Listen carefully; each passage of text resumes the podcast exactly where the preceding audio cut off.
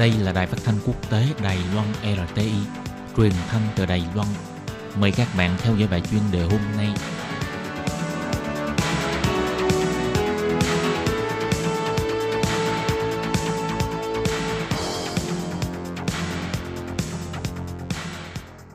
Các bạn thân mến, Hải Ly xin chào các bạn. Sau đây mời các bạn đến với bài chuyên đề hôm nay qua nội dung bài viết Thay đổi thói quen ăn uống.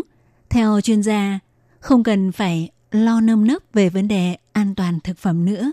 Các bạn thân mến, và bây giờ Hải Ly xin mời các bạn đến với nội dung chi tiết của bài chuyên đề hôm nay.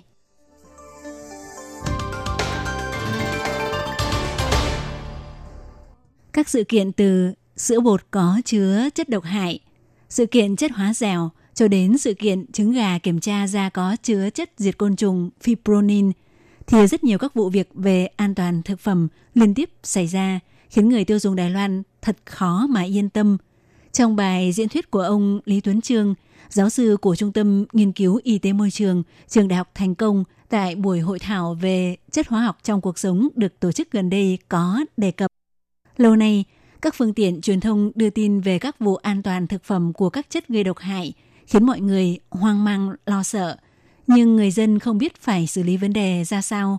Do vậy, điều quan trọng nhất đó là hãy giúp cho mọi người hiểu rõ được rằng trong cuộc sống hàng ngày chúng ta sẽ gặp phải những chất độc hại ở đâu và từ đó biết cách phòng chống để tránh phơi nhiễm hoặc tiếp xúc với các chất có nguy cơ gây độc hại cho cơ thể. Theo ông Lý Tuấn Trương nói, mọi người đều biết là có nhiều chất độc hại nhưng lại không biết cách phòng tránh. Các chất hóa học thường được sử dụng trong các chất phụ gia hoặc trong các dụng cụ sinh hoạt hàng ngày đều là vì chúng có thể giúp cho cuộc sống của con người trở nên tiện lợi hơn và các chất hóa học trở nên độc hại là vì chúng dùng không đúng chỗ và dùng quá liều lượng cho phép. Do vậy mọi người cần phải nắm rõ trong cuộc sống hàng ngày chúng ta thường sẽ tiếp xúc với các chất độc hại ở đâu và qua đó thay đổi thói quen sinh hoạt của chúng ta là có thể có được một cuộc sống khỏe mạnh. Ông lấy ví dụ, khi chúng ta ăn mì ăn liền thì không nên mua loại mì ăn liền được đóng gói bằng bát giấy, bát nhựa.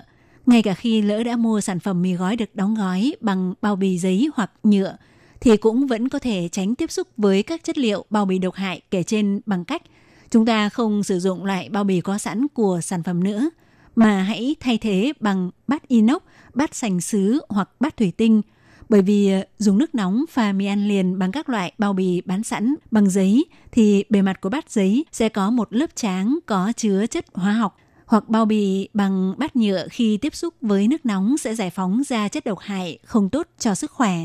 Hay như loại cốc dùng để đựng đồ uống, cốc lắc cũng sẽ giải phóng ra rất nhiều chất hóa dẻo ngấm vào đồ uống. Ngoài ra cũng cần phải hạn chế sử dụng ống hút bằng nhựa.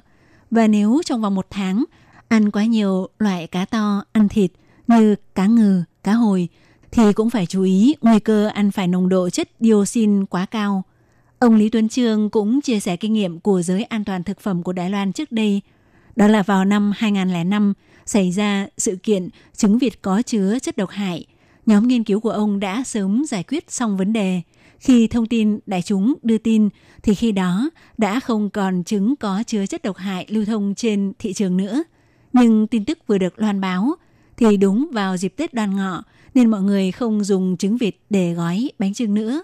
Sau đó, tới dịp Trung thu năm đó, cũng có rất nhiều sản phẩm bánh Trung thu cũng không dùng trứng vịt muối nữa. Điều đó đã gây tổn thất nghiêm trọng cho những hộ nông dân nuôi vịt. Vì vậy, ông hy vọng mọi người không nên vừa nghe tới vấn đề an toàn thực phẩm là nét mặt đã thất sắc mà nên bỏ thời gian lên website của Bộ Y tế Phúc Lợi tra cứu thông tin, đồng thời bắt tay từ việc thay đổi thói quen sinh hoạt, đừng vì ham tiện lợi mà gây ảnh hưởng tới sức khỏe, thì chúng ta sẽ không phải quá hoang mang lo lắng về vấn đề an toàn thực phẩm nữa. Các bạn thân mến, Hải Ly xin cảm ơn các bạn vừa theo dõi bài chuyên đề hôm nay giải Ly biên tập và thực hiện. Thân ái, chào tạm biệt các bạn. Bye bye.